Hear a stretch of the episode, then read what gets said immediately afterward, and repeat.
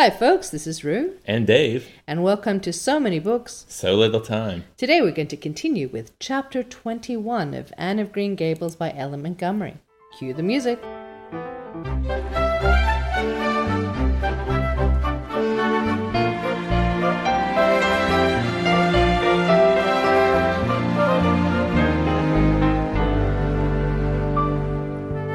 So, um, I want to take a break this week from discussing primarily literature and or the weather. Mm-hmm. And now, when this podcast goes out, it will be some time removed from the uh, uh this discussion. But I saw the movie Cats yesterday, hmm.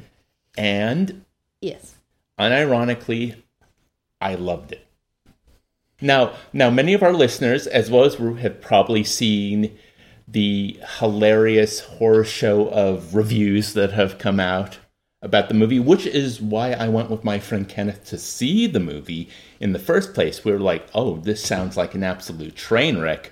Let's go." We did the same last year for Holmes and Watson. Now, now I came out of Holmes and Watson really sad that I'd wasted like two hours of my life watching that. Fair. I came out of Cats with just pure joy on my face.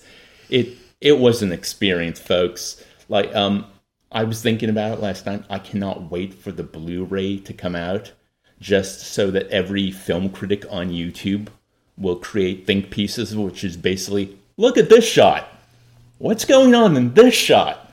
Like it's you've probably heard about how well you've seen you've probably seen the trailer and how So, so two things. I have seen the I have seen the it performed in Germany on stage. So I've seen the musical. So I have a general idea of how psychedelic it is.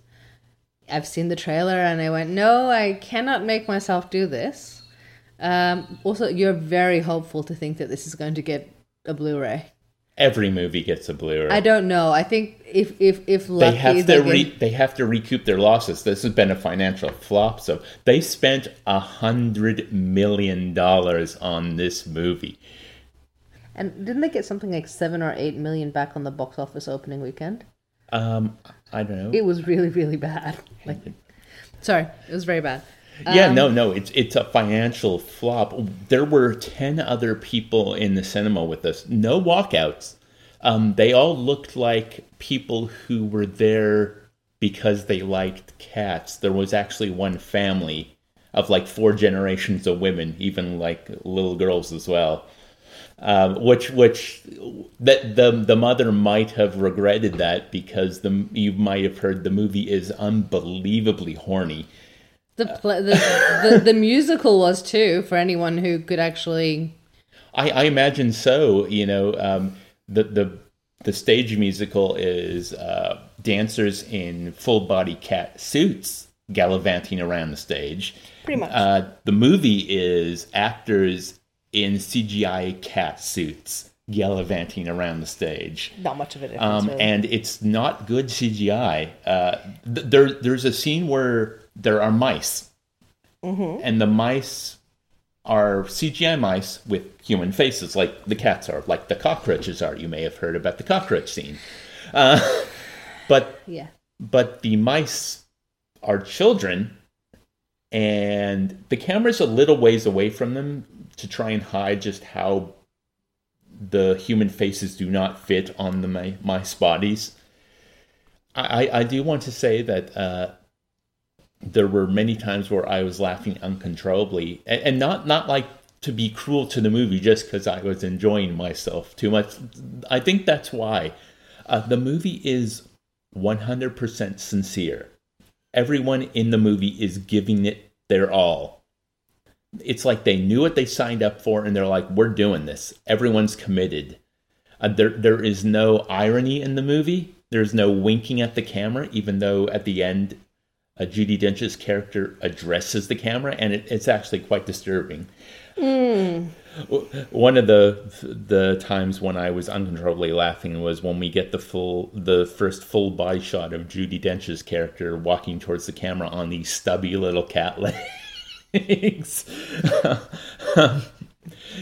the the other time, which was kind of outside the movie, uh, during the magical Mr. Mistoffelees song where he's trying to summon Judi Dench's character, but he keeps failing at it. So hmm. the song keeps building as he tries again and again and again. Hmm. So he's like, bah, and then there's silence. During one of the bah moments, someone in the audience yawned. Yeah, And and that made me lose it because say what you want about this movie, it is not boring. Well, you see, that's one of the things. Like, I've heard reviews, and one of the big reviews was, and, and I get it, that considering the spectacle and the absolutely almost hallucinogenic level of content, it, it was confusing how something like that could yet be so boring for so many people. Like that was one of the big complaints was that the the pacing made no sense. Well, I've got two things to say about that. One is um, I have read a, uh critique of it about how Tom Hooper, as a director, he did The King's Speech and then Les Mis. He is known for not actually being able to choose interesting shots when they're needed. He's he's quite a rote director. So like the maybe that's half the reason I enjoyed this so much. The the, the choices he made visually don't work and that's part of the the mm. joy. Like like it's it's all wrong. Mm. But um oh, pacing wise, may, maybe maybe people check out because I was talking to Kenneth afterwards, and we noticed that you know the movie's just shy of two hours, mm. and the whole time, just like the musical, I assume there's not a break. There's hardly any dialogue. It's just like one song to the next song, it, or or from one song to a dance number to the next song. It's it's relentless. Which is unusual because at least in the musical you had a little tiny bit of dialogue. there there's there's a few scenes of dialogue in this, but it's it's mainly just breakneck Yeah. speed. So at least from my point of view, I never got uh, a chance to breathe, as it were, to sit back and kind of take the madness in. It just you don't have time to process what you're seeing before it moves on to the next nightmare.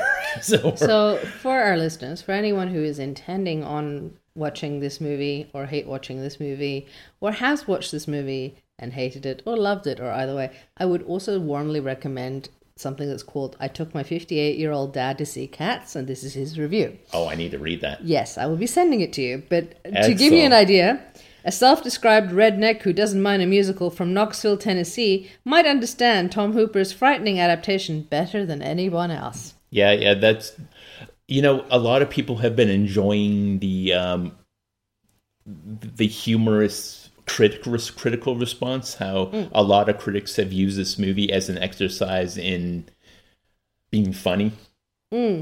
So so there's there's a lot of hilarious hyperbole as it might be called. Yeah, someone just so so the title of the father's review. Cats isn't so weird if you let yourself get into it. Fair. And uh, maybe maybe that's part of it. When I sat down, I- like I was excited to see this hmm. movie. We were building it up for ourselves, and uh, I was sitting down and I'm like, yes, whatever this is, I am ready for it. And to be honest, I think you should go into anything with that mindset.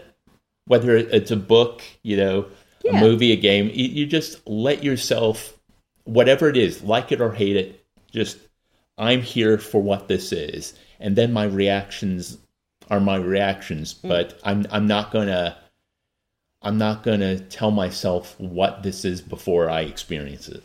Fair.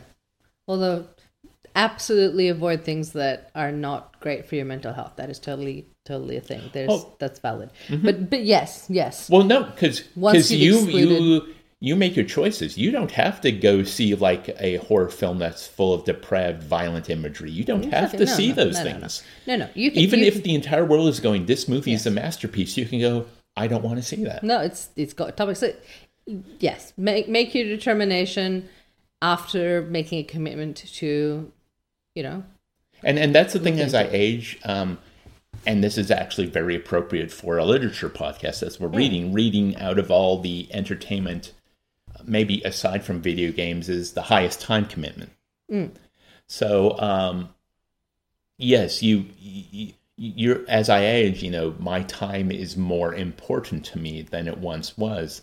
Therefore, I want to make sure that I'm at least vaguely interested in the thing I'm about to dedicate my time to, but I'm also getting less and less concerned about bailing if I don't like it. Like Yeah. I give it a good Give chance. it a good go. Yeah. Like for books, it's usually for books it's usually because of reading on Kindle mostly. I give it ten percent. Hmm. Same thing with movies. Actually, I, I don't do that anymore because I make my decision before I watch it. But there was a period when I was watching the first ten minutes of a movie, and if it grabbed me by that point, I would continue. If it didn't, I would let it go. Hmm. Um, my my video game YouTube channel, you know, I, Yeah, I play the first ten percent of a game for my impressions. So you know, if that's a fifty-hour game, I play it for five hours, and That my- makes sense my- to do it in percentage. Yeah. yeah, and my thought is if the game hasn't shown me what it is in this time, it's doing something wrong. Hmm. No, and that makes sense because it means it's not telling the story. Or or explaining what it is. Yeah. You know, I, I think I think there there is there are works that are slow burns and are ultimately very rewarding for taking the time to go through them. But in the in those examples of works I've enjoyed, there's always something in there's always something to grab me initially. Yes, it may build, but there's always something there at the start that makes you go, yeah, yeah, okay, I'm I'm, I'm, here for this. shot. Yeah. Yeah. So that that was my um, uh, gushing about the movie Cats. I Rue asked me last night over Discord um, how the movie was, and I'm like, oh, I'm, I'm going to talk about this on the podcast. And my response was just like, okay, cats. Because I mean, there's songs from Cats that I really enjoy. By the way, if you ever really want to know what what um, Andrew Lloyd Webber's true magnum opus is, there's a fantastic thread on Twitter about the Starlight Express. I read that thread. Yeah, uh, yeah, It, it's basically yep, yep. no, no, no. As horny as Cats is, imagine that with trains.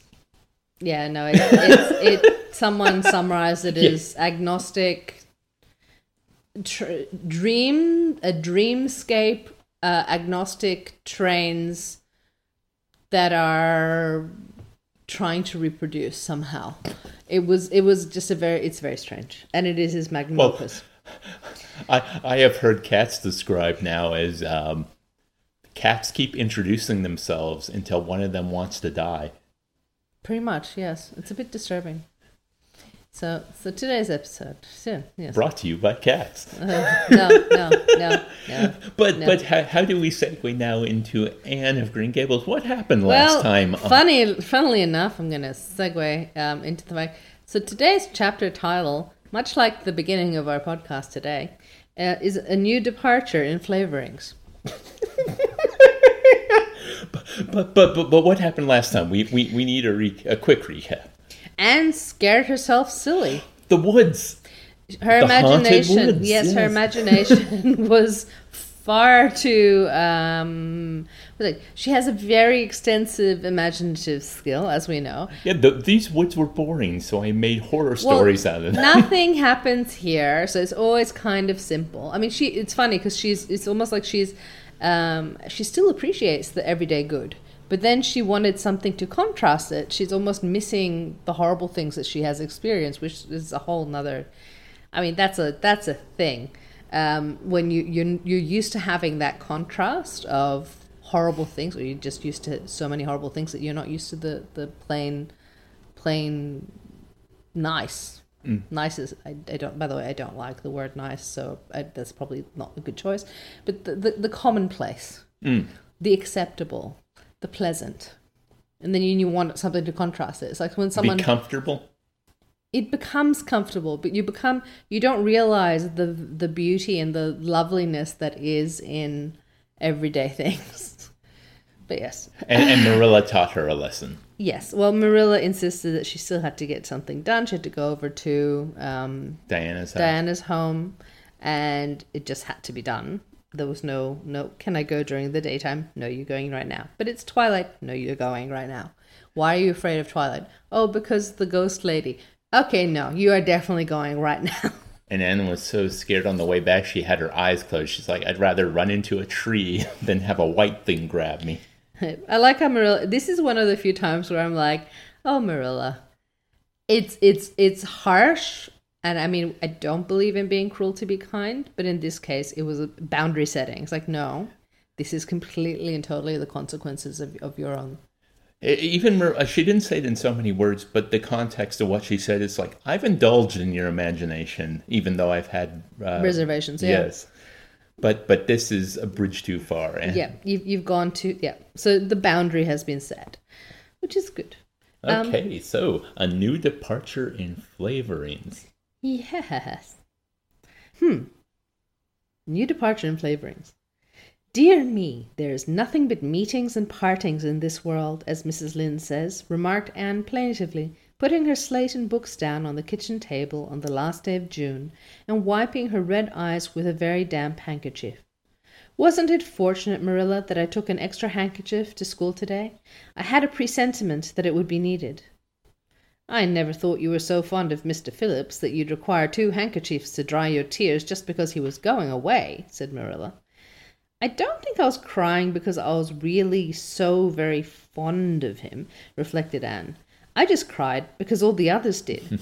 it was Ruby Gillis started it. Ruby Gillis has always declared she hated Mr. Phillips, but as soon as he got up to make his farewell speech, she burst into tears. Then all the girls began to cry, one after the other. I tried to hold out, Marilla.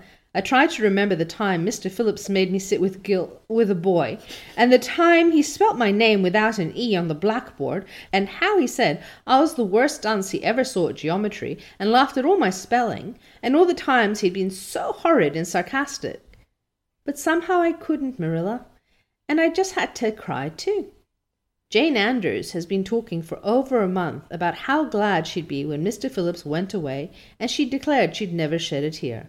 Well, she was worse than any of us and had to borrow a handkerchief from her brother. Of course, the boys didn't cry because she hadn't brought one of her own, not expecting to need it. Oh, Marilla, it was heartrending. Mr. Phillips made such a beautiful farewell speech beginning, The time has come for us to part. It was very affecting, and he had tears in his eyes too, Marilla. Oh, I felt dreadfully sorry and remorseful for all the times I'd talked in school and drawn pictures of him on my slate and made fun of him and Prissy. I can tell you I'd wished I'd been a model pupil like Minnie Andrews. She hadn't anything on her conscience. The girls cried all the way home from school. Carrie Sloane kept saying every few minutes, The time has come for us to part. And that would start us off again whenever we were in any danger of cheering up. I do feel dreadfully sad, Marilla. But one can't quite feel in the depths of despair with two months' vacation before them, can they, Marilla? and besides, we met the new minister and his wife coming from the station. For all I was feeling so bad about Mr. Phillips going away, I couldn't help taking a little interest in a new minister, could I? His wife is very pretty. Not exactly regally lovely, of course. It wouldn't do, I suppose, for a minister to have a regally lovely wife, because it might set a bad example. Mrs. Lynde says the minister's wife over at Newbridge sets a very bad example because she dresses so fashionably. Our new minister's wife was dressed in blue muslin with lovely puffed sleeves and a hat trimmed with roses. Jane Andrews said she thought puffed sleeves were too worldly for a minister's wife. But I didn't make any such uncharitable remark, Marilla, because I know what it is like to long for puffed sleeves.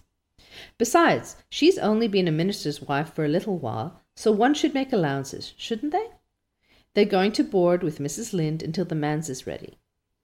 If Marilla, in going down to Mrs. Lynde's that evening, was actuated by any motive save her avowed ones of returning the quilted frames she had borrowed the preceding winter, it was an amiable weakness shared by most of the Avonlea people.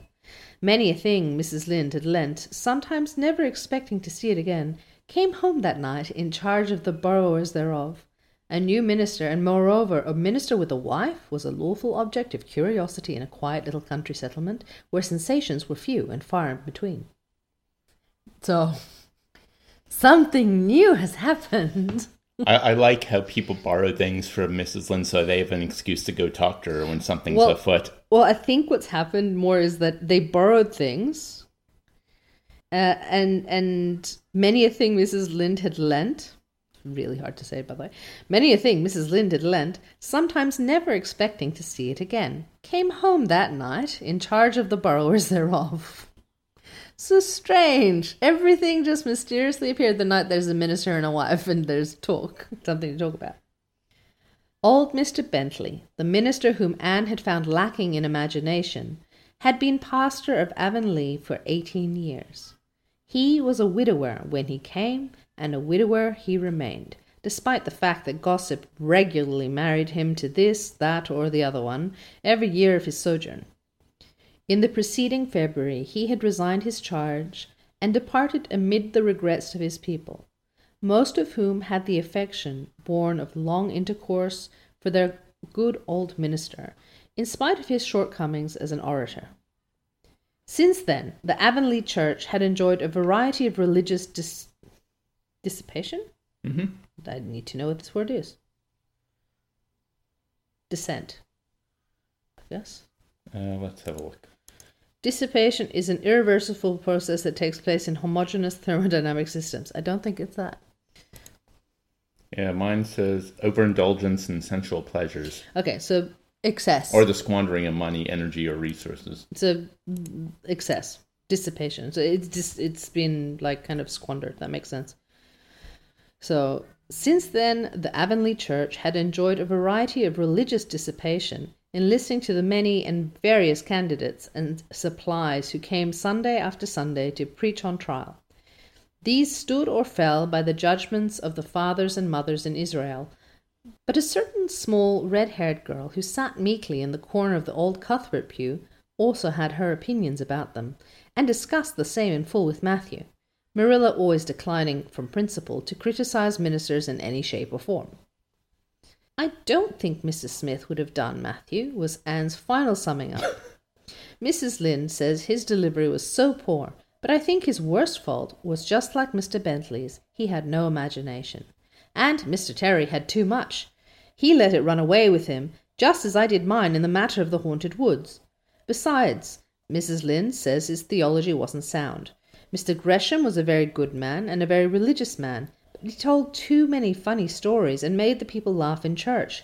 He was undignified, and you must have some dignity about a minister, mustn't you, Matthew? I thought Mr. Marshall was decidedly attractive, but Mrs. Lynde says he isn't married or even engaged because she made special inquiries about him. And she says it would never do to have a young unmarried minister in Avonlea because he might marry in the congregation, and that would make trouble. Mrs. Lynde is a very far seeing woman, isn't she, Matthew? I'm very glad they've called Mr. Allen. I liked him because his sermon was interesting and he prayed as if he meant it and not just as if he did it because he was in the habit of it. Mrs. Lynde said he isn't perfect, but she says she supposes one couldn't expect a perfect minister for $750 a year, and anyhow his theology is sound because she questioned him thoroughly on all the points of the doctrine. and she knows his wife's people, and they are the most respectable, and the women are all good housekeepers. Mrs. Lynde says the sound doctrine in the man and the good housekeeping in the woman make an ideal combination for a minister's family. Mrs. Lynde. Mm. Lovely. The new minister and his wife were a young, pleasant faced couple, still on their honeymoon and full of all good and beautiful enthusiasms for their chosen life work. Avonlea opened its heart to them from the start. Old and young, like the frank, cheerful young man with his high ideals, and the bright, gentle little lady who assumed the mistressship of the manse. With Mrs. Allen, Anne fell promptly and wholeheartedly in love. She had discovered another kindred spirit. Mrs. Allen is perfectly lovely, she announced one Sunday afternoon. She's taken our class and she's a splendid teacher. She said right away she didn't think it was fair for the teacher to ask all the questions, and you know, Marilla, that is exactly what I've always thought. She said we could ask her any question we liked, and I asked her ever so many. I'm good at asking questions, Marilla. I believe you, was Marilla's emphatic comment. Nobody else asked any except Ruby Gillis, and she asked if there was to be a Sunday school picnic this summer. I didn't think that was a very proper question to ask because it hadn't any connection with the lesson. The lesson was about Daniel and the lion's den. But Mrs. Allen just smiled and said she thought there would be. Mrs. Allen has a lovely smile, and she has such exquisite dimples in her cheeks. I wish I had dimples in my cheeks, Marilla. I'm not half so skinny as I was when I came here, but I have no dimples yet. If I had, perhaps, I could influence people for good. Mrs. Allen said we ought to always try to influence other people for good. She talked so nice about everything. I never knew before that religion was such a cheerful thing. I always thought it was a kind of melancholy. But Mrs. Allen's isn't, and I'd like to be Christian if I could be one like her. I wouldn't want to be one like Mr. Superintendent Bell. It is very naughty of you to speak so about Mr. Bell, said Marilla severely. Mr. Bell is a real good man. Oh, of course he's good, agreed Anne, but he doesn't seem to get any comfort out of it. if I could be good, I'd dance and sing all day because I was glad of it. I suppose Mrs. Allen is too old to dance and sing, and of course it wouldn't be dignified in a minister's wife. But I can just feel she's glad. She's a Christian. And that she'd be one even if she could get to heaven without it. So that's an interesting sentence. Reminds me of a quote that says that the fear of hell and the reward of paradise shouldn't be determining, like, so that that doesn't determine your motives for applying things Mm. in practice. That's true. So it's good. Yeah, you, you do good because you want to do good. Yeah, because if you genuinely believe in what you believe and you want to put it into practice, it shouldn't be because you want to go to heaven or because you're afraid you're going to go to hell. You should do it because you actually believe it's going to make a positive the world a better place. better place, yeah. yeah. Anyway, deep philosophy in about 3.2 seconds. I suppose we must have Mr. and Mrs. Allen up to tea some day soon, said Marilla reflectively. They've been most everywhere but here. Let me see. Next Wednesday would be a good time to have them. But don't say a word to Matthew about it, for if he knew they were coming, he'd find some excuse to be away that day. He'd got so used to Mr. Bentley that he didn't mind him, but he's going to find it hard to get acquainted with a new minister, and a new minister's wife will frighten him to death. Poor Matthew. Oh, gosh, I'll be as secret as the dead, assured Anne. But oh, Marilla, will you let me make the cake for the occasion? I'd love to do something for Mrs. Allen, and you know I can make a pretty good cake by this time. You can make a layer cake, promised Marilla. Monday and Tuesday, great preparations went on at Green Gables. Having the minister and his wife to tea was a serious and important undertaking, and Marilla was determined not to be eclipsed by any of the Avonlea housekeepers. It's a matter of pride. Mm-hmm. Anne was wild with excitement and delight. Okay, that's always a good combination with Anne. We never, you know, nothing bad ever happens. Oh no. High highs, low lows. Yep. She talked it all over with Diana Tuesday night in the twilight, as they sat on the big red stones by the Dryad's bubble and made rainbows in the water, with little twigs dipped in fir balsam. Everything is ready, Diana, except my cake, which I'm to make in the morning, and the baking powder biscuits, which Marilla will make just before tea time. I assure you, Diana, that Marilla and I have had a busy two days of it.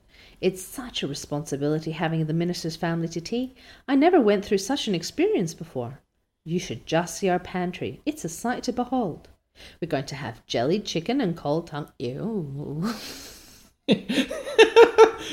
Jelly chicken and cold tongue. Mm. Mm.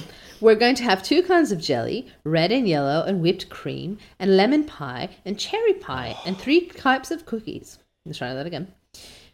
No, you were you were good. Three kinds of cookies. See, I'm Ah. being pedantic. Three kinds of cookies and fruit cake, and Marilla's famous yellow plum preserves that she keeps especially for ministers, and pound cake and layer cake, and biscuits as a aforesaid. Jeez, that's a bit overkill, isn't it? Diabetes. No, um, this, this well, is well, that's that's all made with fresh ingredients and that's everything. well, it's still diabetes. It's so much starch, so much sugar. Although it doesn't really matter. Anything in excess is not great for metabolic disorders. Um, here's here's a thought, like going. hmm, Um, this would be a paleo Paleolithic uh, diet diet nightmare. I, I'm carbs. drooling at the thought of the lemon and cherry pie. That's a good- I love fruit pies. lemon pie and cherry pie. Anyway, Um, so and new bread and old both, in case the minister is dyspeptic and can't eat new. So apparently, yeah, that makes sense. Like it's kind of settled crust. Oh, Yeah. okay. Mrs. Lynde says ministers are dyspeptic. So every one of them has got an upset stomach, apparently. Well, if if they keep going over to houses and that's laid in front of them, That's fair. That's fair. It's a lot of food every every couple of days. But I don't think Mr. Allan has been a minister long enough for it to have had a bad effect on him. So it's like he's still new. Bad effect. Having being a minister has a bad effect on your health. That's really scary. well, yeah, because um, the stress. well, no, that the town wants to. Everyone in town always wants to impress you, Is it bad that I just thought of The Simpsons and how um, the pastor, how he resp- like he, how dispassionate he is. well, and how he got that way. Yeah. Yes. Okay. I just grow cold when I think of my layer cake. Oh, Diana, what if it shouldn't be good? I dreamed all last night that I was chased all around by a fearful goblin with a big layer cake for a head. It'll be good, all right, assured Diana, who was a very comfortable sort of friend. I'm sure that piece of the one that you made that we had for lunch at Idlewild two weeks ago was perfectly elegant. Yes, but cakes have such a terrible habit of turning out bad just when you especially want them to be good, sighed Anne, setting a particularly well balsamed twig of float. However, I suppose I shall just have to trust to Providence and be careful to put in the flour. Oh, look, Diana, what a lovely rainbow. Do you suppose the Dryad will come out after we go away and take it for a scarf? You know there is no such thing as a Dryad, said Diana. Diana's mother had found out about the haunted wood and had been decidedly angry over it. As a result, Diana had abstained from any further imitative flights of imagination and did not think it prudent to cultivate a spirit of belief even in harmless dryads. Oh, but it's so easy to imagine there is, said Anne. Every night before I go to bed, I look out of my window and wonder if the dryad is really sitting here, combing her locks with the spring for a mirror. Sometimes I look for her footprints in the dew in the morning. Oh, Diana, don't give up your faith in the dryad. hmm Wednesday morning came. Anne got up at sunrise because she was too excited to sleep. She had caught a severe ho- oh no. She had caught a severe cold in the head by reason of her dabbling in the spring on the preceding evening, but nothing short of absolute pneumonia could have quenched her interest in culinary matters that morning. So she's excited, she's hyper, she's extremely under pressure, and she's got a head cold. All good things. Mm. And she's extremely determined. Again. Mm. After breakfast, she proceeded to make her cake. When she finally shut the oven door upon it, she drew a long breath. I'm sure I haven't forgotten anything this time, Marilla. But do you think it will rise? Just suppose perhaps the baking powder isn't good. I used it out of the new can, and Mrs. Lynde says you can never be sure of getting good baking powder nowadays when everything is so adulterated. So again, she's she's like you know, processed. Mm. Yeah. Mrs. Lynde says the government ought to take the matter up, but she says we'll never see the day when a Tory government will do it. Marilla, what if the cake doesn't rise? We'll have plenty without it, was Marilla's unimpassioned way of looking at the subject. Hmm. Good point. The cake did rise, however, and came out of the oven as light and feathery as golden foam. Anne, flushed with delight, clapped it together with layers of ruby jelly and in imagination saw Mrs. Allan eating it and possibly asking for another piece. You'll be using the best tea set, of course, Marilla, she said. Can I fix the table with ferns and wild roses? I think that's all nonsense, sniffed Marilla. In my opinion, it's the eatables that matter and not flumery decorations. Mrs. Barry had her table decorated, said Anne, who was not entirely guiltless of the wisdom of the serpent. and the minister paid her an elegant compliment. He said it was a feast for the eye as well as the palate. Well, do as you like, said Marilla, who was quite determined not to be surpassed by Mrs. Barry or anybody else. Only mind you leave enough room for the dishes and the food. Anne laid herself out to decorate in a manner and after a fashion that should leave Mrs. Barry's nowhere. Having an abundance of roses and ferns and a very artistic taste of her own, she made that tea table such a thing of beauty that when the minister and his wife sat down to it, they exclaimed in chorus over its loveliness. It's Anne's doing, said Marilla grimly just, and Anne felt that Mrs. Allan's approving smile was almost too much happiness for this world. Matthew was there, having been inveigled into the party, only goodness knows and Anne knew how. He had been in such a state of shyness and nervousness that Marilla had given him up in despair, but Anne took him in hand so successfully that he now sat at the table in his best clothes and white collar and talked to the minister not uninterestingly. He never said a word to Mrs. Allan, but that perhaps was not to be expected. All went merry as a marriage bell until Anne's layer cake was passed. Mrs. Allan, having already been helped to a bewildering variety, declined it. But Marilla, seeing the disappointment on Anne's face, said smilingly, Oh, you must take a piece of this, Mrs. Allan. Anne made it on purpose for you. on purpose. this is funny. Just that turn of phrase and the meaning it has now is not the same. In that case, I must sample it, laughed Mrs. Allan, helping herself to a plump triangle, as did also the minister and Marilla. Mrs. Allan took a mouthful of hers, and a most oh, peculiar Oh, no. expression crossed her face. Not a word did she say, however, but steadily ate away at it. Marilla saw the expression and hastened to taste the oh, cake. Oh, no. Anne Shirley, she exclaimed, what on earth did you put into that cake? Nothing but what the recipe said, Marilla, cried Anne with a look of anguish. Oh, isn't it all right? All right? It's simply horrible. Mr. Allan, don't try to eat it. Anne, taste it yourself. What flavoring did you use? Vanilla? said Anne, her face scarlet with mortification after tasting the cake. Only vanilla? Oh, Marilla, it must have been the baking powder. I had my suspicions of that baking. Baking powder fiddlesticks! Go and bring me the bottle of vanilla you used. no. Sorry, I've read a little ahead. Yeah. keep going. Anne fled to the pantry and returned with a small bottle partially filled with a brown liquid and labeled yellowly, Best Vanilla. Marilla took it, uncorked it, and smelled it. Mercy on us, Anne! You flavored that cake with anodyne liniment! I broke the liniment bottle last week and poured what was left into an old empty vanilla bottle. I suppose it's partly my fault. It is partly your fault. It's definitely your fault. I should have warned you, but for pity's sake, why couldn't you have smelt it? Anne dissolved into tears under this double disgrace. I couldn't. I've had such a cold. And with this, she fairly fled to the gable chamber, where she cast herself on the bed and wept as one who refuses to be comforted. Oh, poor Anne. Yeah. It's pretty damn funny. Anodyne liniment. So that that's like tiger balm, that kind of thing. um, I'm looking it up. It's not saying.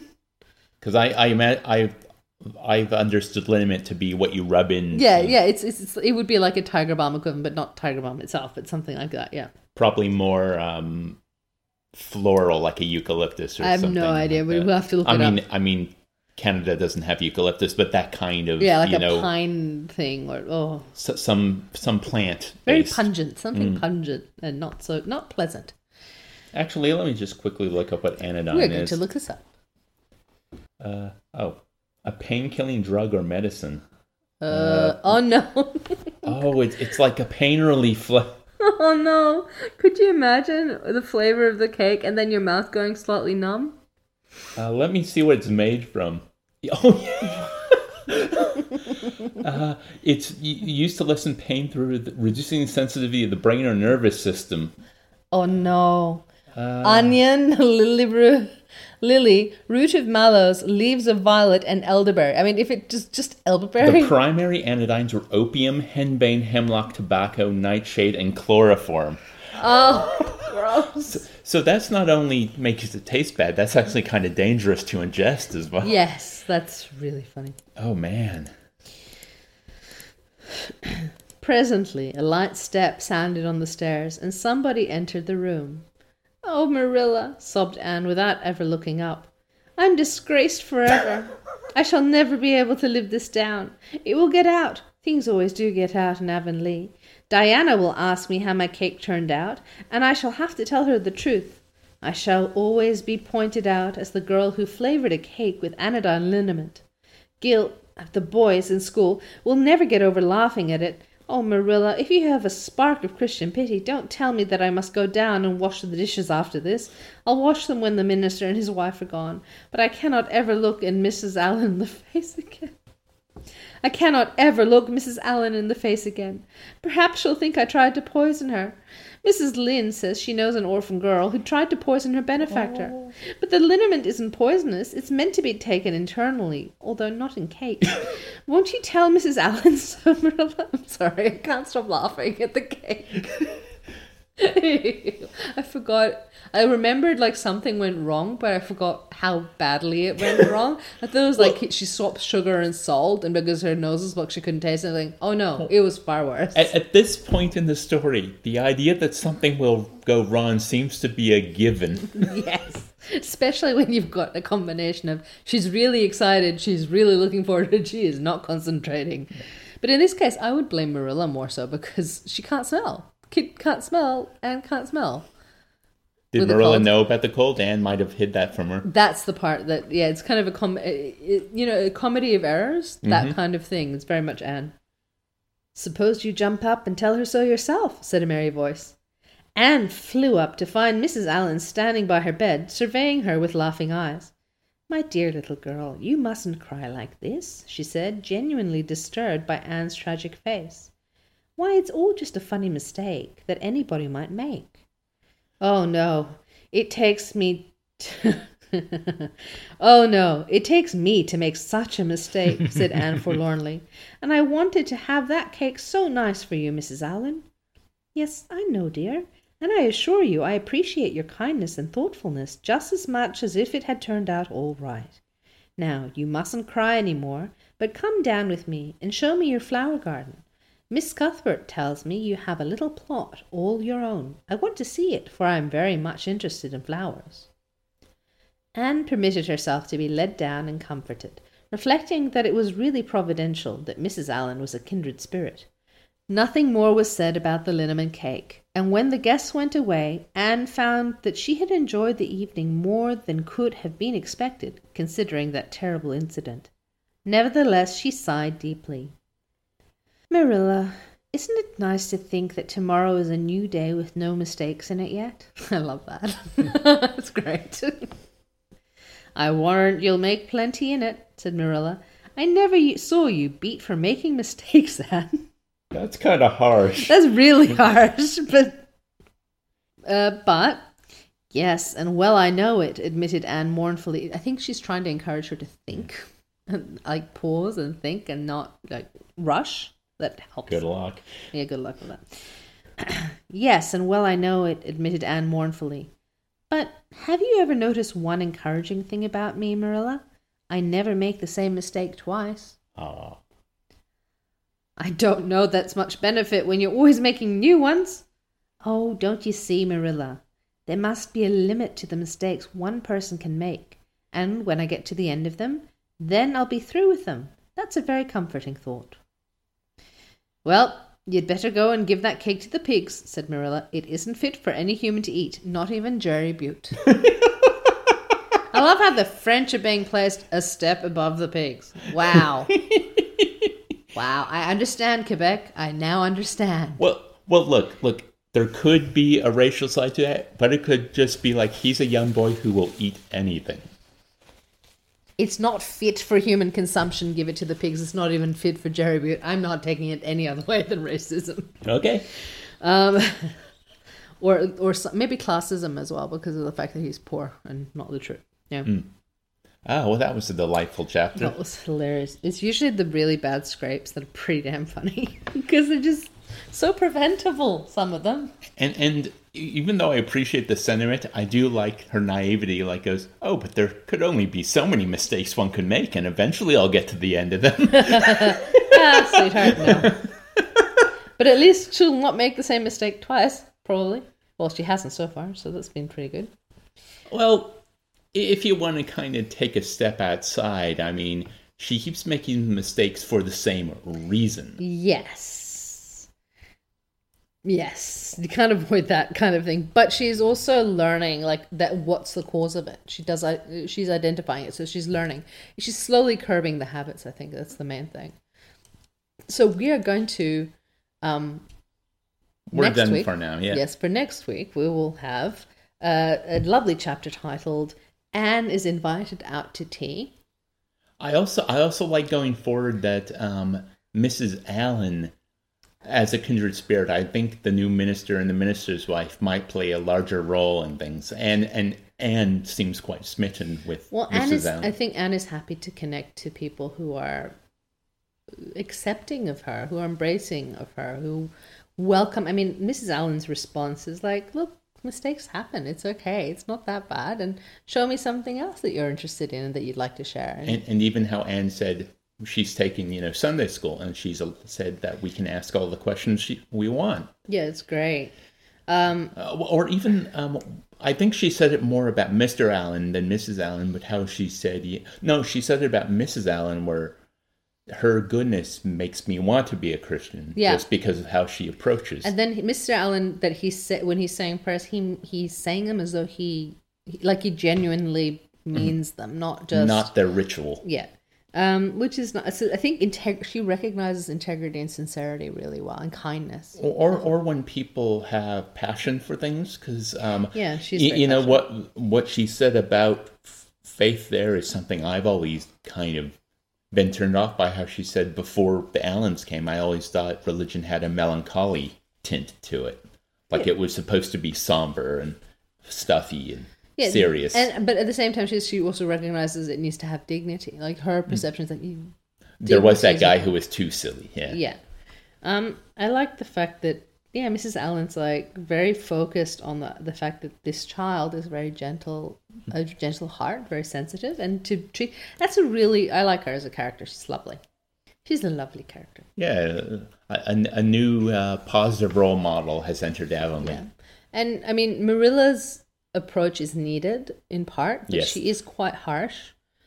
I think Mrs. Allan's a good little balance for that in a way. Um. So yes, Yeah, that well, that was wonderful yet again. Yes. Um, just so ah. And on that note, yeah. Okay. Well, let us wrap up. As usual, the music at the start of the podcast was Avonlea by Haggard Hardy. And at the end of the podcast, it's um, I Am the Slime by Frank Zappa. You can find me over on Twitter at Dave underscore the underscore turnip. You can find me at Rue McMoo, or you can find our podcast at SMB SLT podcast. That's on Twitter and our Facebook page. Or if you'd like to email us, you can email us at SMB SLT SMBSLTpodcast at gmail.com. So, on that note, Yeah, uh, please leave us some feedback. We would love to hear from you. If uh, you have seen cats and would like to talk about it, I would enjoy back and forth. Oh, and thank you for indulging uh, my need to uh, gush about the movie at the start of the podcast. We I know it's not literature, but it is the arts. the fantastical fever dream that is cats. It, it's so funny. it's yeah, it's one of those things that just you know maybe that's why I like it so much. It's something that should not be, but it exists, and there's a joy in it existing. Fair. Uh, we have. Uh, I'm trying to think of a thing. No, that's. Now I'm gonna have a cup of tea. Cup of tea sounds Dave, good. you are invited to our cup of tea. Ah, and, and next week, Anne will have a cup of tea. exactly. She'll be invited out for tea. Time is a closed circle. So until next time, we hope you're enjoying uh, the podcast, and we hope you're enjoying reading. Yes. Enjoy!